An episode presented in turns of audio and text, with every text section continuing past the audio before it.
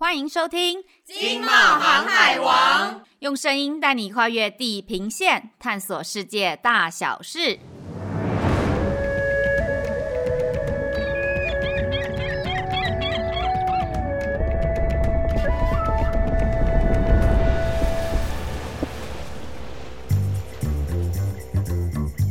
各位听众朋友，大家好，我是外贸协会市场拓展处的 Amy。今天我会和外贸协会拓展处的 Rico 搭档，和大家分享距离台湾八千公里以外的波罗的海国家立陶宛。今天也是 Rico 第一次录制《经贸航海王》Podcast 节目。Hello，Rico，请和听众朋友打招呼。阿丘，Rico，你是感冒了吗？当然不是啊。我是用立陶宛语来感谢制作单位的邀请，阿丘就是立陶宛语“谢谢”的意思。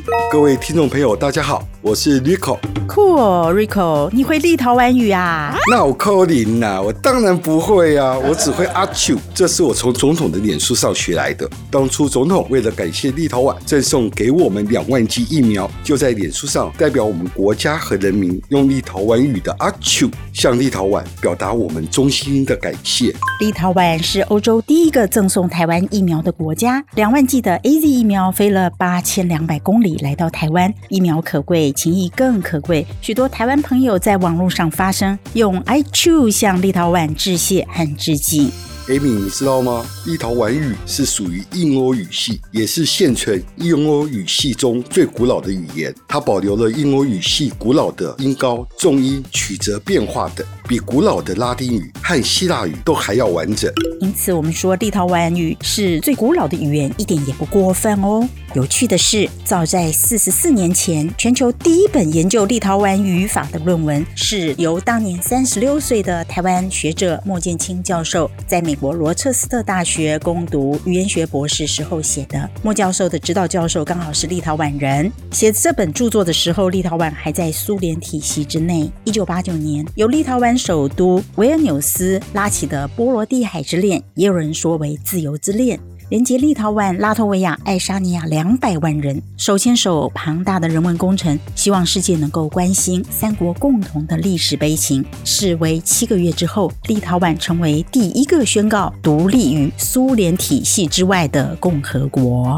其实立陶宛的历史可以追溯到十四世纪。据说呢，当时立陶宛大公格迪米纳斯有一次在维尔尼亚河的附近狩猎，在晚上睡觉的时候，梦见了一只站在山丘上对月狂笑的大铁狼。当然啦、啊，我们做了这个梦，就一定要采当地来修补不解跨起下面逮几花心呢。结果呢，他们就认为是上天指示铁狼出现的山丘要在那边建城，因此呢，立陶宛大公。就遵从神的旨意，在当地建成，然后呢，用维尔尼亚河的名义，把这个新城取名为维尔纽斯，这也就是今天立陶宛首都的由来。哇，大公跟老百姓梦的梦兆是不一样的。老百姓梦到熊，表示生子之兆；迪格米纳斯大公梦到狼，就建了一个立陶宛。哎，是啊。不过我们谈到立陶宛的宗教信仰，原先呢，立陶宛是曾经信奉多神教。但也是从十四世纪开始，立陶宛就成为信仰天主教的国家，一直到现在，大部分的立陶宛人还是虔诚的天主教徒。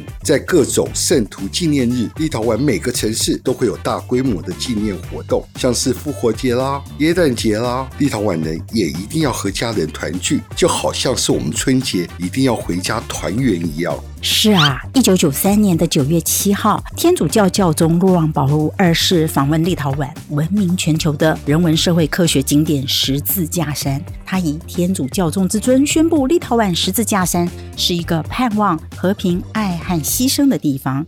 一九九五年，立陶宛的十字架山被联合国教科文组织收入为世界文化遗产。立陶宛的十字架山就在一个大草原上的小山丘。从十四世纪开始，立陶宛人就在小山丘上放置十字架，来为自己的亲人祈福跟祝愿。后来，立陶宛在十九世纪两次起义反抗苏联的统治，由于呢无法找到这些起义者的遗体。他们就用十字架来代替，将它放置在十字架山上，来向牺牲的英灵们致敬。立陶宛，苏联曾经三度摧毁这块被忠魂鬼雄安身的无主之地，但结果如我们所知，十字架山不但被暗中扩大恢复，而且远近驰名。十字架山的某一块石碑上刻着教宗的讲话：“感谢你们立陶宛人，因为这座十字架山向欧洲国家和全世界见证这块土地人民的信仰。”立陶宛是一个深有底蕴、小而美、小而强的国家。这个国家不大，人口不多，农林渔牧还是经济大宗，却坚持保有一切的美好。比方说，古音、古词、古语、古法、古街区、古文化、古建筑，原汁原味、原样保守，视若当然。珍而重之。立陶宛首都维尔纽斯保留着中世纪建筑的老城区的面积就有将近四平方公里，跨越了七十多个街区，有一千五百多栋非常精美的古建筑，是欧洲面积最大的中世纪老城区。维尔纽斯老城区也是联合国世界文化遗产哦。作为欧洲最著名的巴洛克古城，维尔纽斯老城区的巴洛克式教堂就有二十三座。你不用担心数量众多的教堂会引发审美疲劳，反而是那些华丽精致的巴洛克教堂会突然在转角出现在你的眼前，让你的眼睛为之一亮，为之惊艳。真是一个令人向往的国度。立陶宛真是传统以农立国，它的农产品，比方说啤酒、巧克力、冰淇淋，已经进驻台北信义商圈的蛋黄区了。听说 Rico，你吃过立陶宛的巧克力，喝过立陶宛的啤酒，怎么可以这样呢？你可以分享一下你的体验和心得吗？哦，我第一次吃立陶宛巧克力的时候，我就爱上那种酸酸甜甜绵密的滋味。你知道，我对所有像是蓝莓、蔓越莓这些酸酸甜甜的浆果类水果完全没有抵抗力。当我知道立陶宛会把盛产的草莓、蓝莓、蔓越莓、覆盆莓，还有一大堆我叫不出名字的浆果和巧克力结合在一起的时候，我就超级期待。